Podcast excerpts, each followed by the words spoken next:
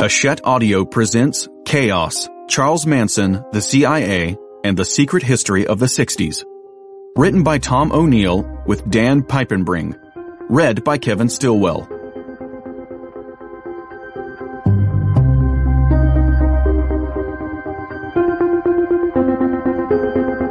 Prologue Vincent Bugliosi was on another tirade.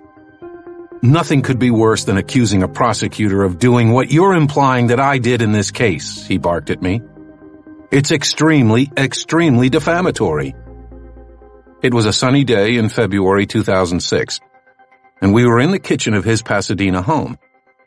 The place was cozy, with floral patterns, overstuffed furniture, and, literally, a white picket fence out front, all belying the hostility erupting within its walls. Bugliosi wanted to sue me. It would be, he soon warned, a hundred million dollar libel lawsuit and one of the biggest lawsuits ever in the true crime genre. If I refused to soft pedal my reporting on him, I'd be powerless to stop it. I think we should view ourselves as adversaries, he'd tell me later. Vince, I was on a first name basis with him, as I guess adversaries must be, was a master orator, and this was one of his trademark perorations.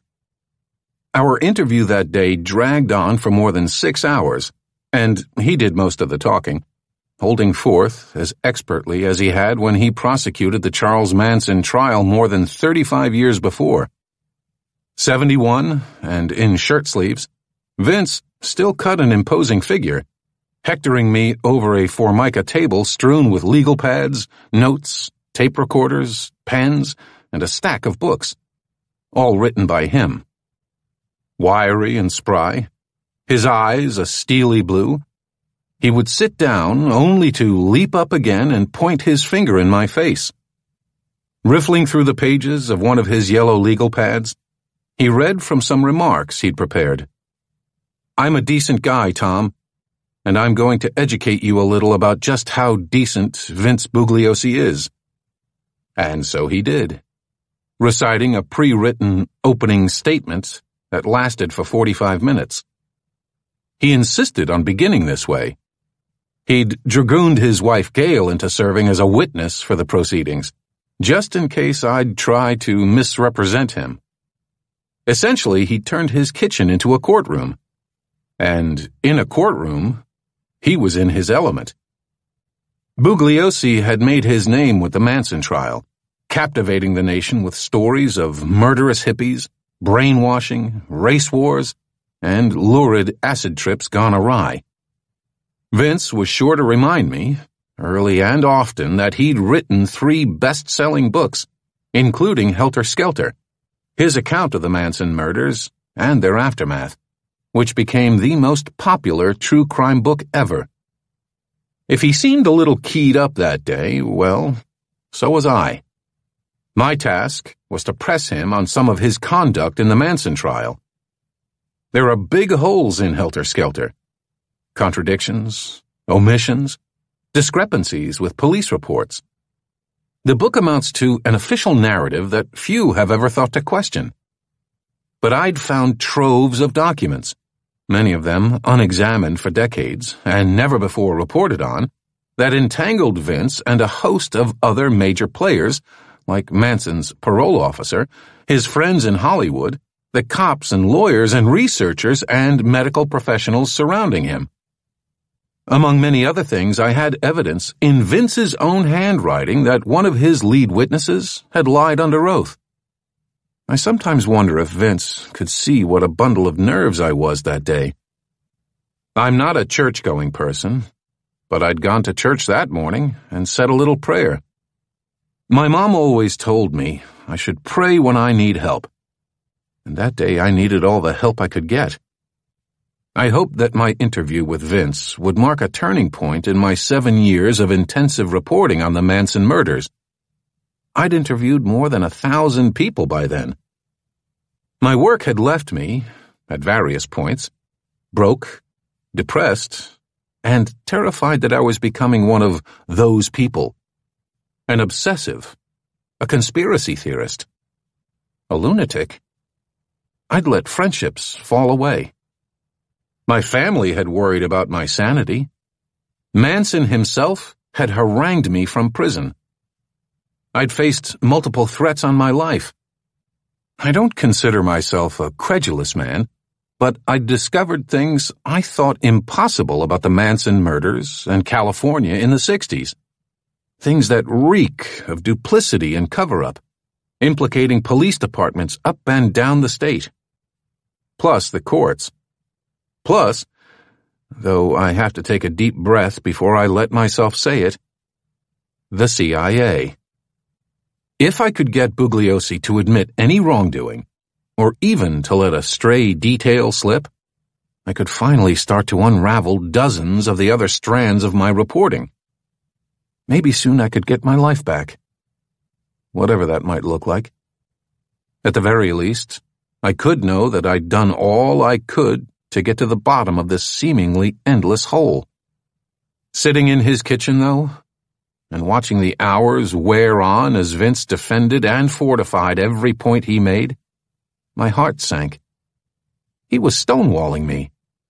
I could hardly get a word in edgewise. It's a tribute to your research, he told me.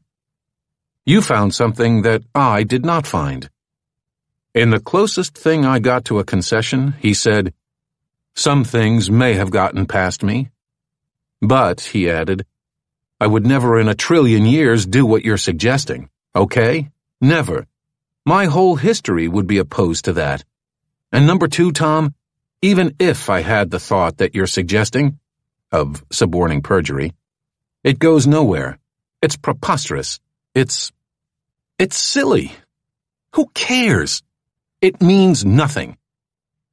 Who cares? I've asked myself that a lot over the years. Was it worth investing so much of my time and energy in these? Some of the most well-known, worn-out crimes in American history? How did I end up falling into this anyway? I remember glancing over at Gail, Vince's wife, during his long, stentorian opening statement. She was leaning against the counter, looking exhausted, her eyelids drooping. Eventually, she excused herself to go upstairs and lie down. She must have heard it all a thousand times before. His scripted lines, his self-aggrandizement. When I'm down on myself, I imagine everyone feels like Gail did that day. Oh, no, not the Manson murders. Again. We've been through this. We've processed this. We know everything there is to know. Don't drag us back into this story. I was almost heartened then to see that Vince was so anxious. That's what kept me going, knowing that I'd gotten under his skin. Why would he be so committed to stopping this? And if what I'd discovered was really nothing, why had so many of his former colleagues told me otherwise? Another one of my sources had tipped off Vince about my reporting giving him the ludicrous idea that I believed he'd framed Manson. That was dead wrong. I've never been a Manson apologist. I think he was every bit as evil as the media made him out to be. But it is true that Stephen Kay, Vince's co-prosecutor on the case, and no friend of his, had been shocked by the notes I'd found in Vince's handwriting telling me they could be enough to overturn all the verdicts against Manson and the family. That was never my goal, though. I just wanted to find out what really happened. I don't know what to believe now, Kay told me. If he, Vince, changed this, what else did he change? I wanted to know the same thing, but Vince always found a way to change the subject. Where does it go? he kept asking. What's the point? The point, as I saw it, was that an act of perjury called the whole motive for the murders into question. Vince was too busy patronizing me about my motives to take that into consideration. How could I dare insinuate that he'd done something wrong? How could I live with myself if I tarnished his sterling reputation? He liked to bring up the man in the mirror, as if he, and not Michael Jackson, had popularized the phrase. You cannot get away, Vince said. You cannot get away from him. I tried to steer the conversation back to Manson, but Vince was having none of it. He wanted to recite some testimonials about his good character, to read them into the record. Both of us had showed up that day with two tape recorders. I was as scrupulous as he was, and neither of us wanted to risk having an incomplete account of the conversation. Over and over, whenever the intensity mounted and Vince had something sensitive to say, he would demand that we go off the record, meaning each of us had to shut off two machines, sometimes just for a few seconds, only to turn them all back on again. Often, he'd forget one of his, and I'd have to say, Vince, you didn't turn it off. Off the record, he'd lash into me again, his eyes piercing under that silver crescent of hair. If you do the book, and it's legally defamatory, you have to realize one thing, he said. You have to realize I have no choice. I have to sue you. By the time I left his house, I had a headache from all his shouting, and the sun had set behind the San Gabriel Mountains. Gail had never bothered to come downstairs again. Outside, before I got to my car, Vince grabbed my arm and reminded me that a blurb from him could boost the sales of my book. And he'd be happy to offer one provided the manuscript passed muster with him. That's not a quid pro quo offer, he added. But it seemed like one to me. Driving away, I felt despondent. I'd just gone toe to toe with one of the most famous prosecutors and true crime authors in the world. Of course I hadn't broken him. I knew I wasn't alone either. Other reporters had warned me that Vince could be ferocious. One of them, Mary Neiswender of the Long Beach Press Telegram and Independent, told me that Vince had threatened her back in the 80s when she was preparing an expose on him. He knew where her kids went to school, and it would be very easy to plant narcotics in their lockers. Actually, I didn't even need other sources. Vince himself had told me mere minutes before that he had no compunction about hurting people to exact justice or get revenge. As it turned out, my reprieve was short-lived. I arrived at my home in Venice Beach to find that he'd already left me a message, wanting to talk about a couple of follow-up things. I called him back, and we talked for another few hours. The next day, we had another phone call. Then another, then another. When he saw that I wouldn't back down, Vince only grew more exasperated. If you vaguely imply to your readers that I somehow concealed evidence from the Manson jury, he told me on the phone, whether you believe it or not, the only thing you're going to be accomplishing is jeopardizing your financial future and that of your publisher. Demanding an apology, he assured me that I was treading in dangerous waters. It's possible the next time we see each other I'll be cross-examining you on the witness stand. Fortunately, that never happened. The next time I saw Vince, it was June 2011, and he was striding past me in an auditorium at the Santa Monica Library, where he was giving a talk. He'd noticed me, his adversary, in the crowd, and paused as he made his way forward. Are you Tom O'Neill? Yes. Hi, Vince. Why are you so happy? I must have been smiling out of nervousness. I'm happy to see you, I said. Studying me a bit, he asked. Did you do something to your hair? No. It looks different. He kept walking. And that was it. We never spoke again. Vince died in 2015.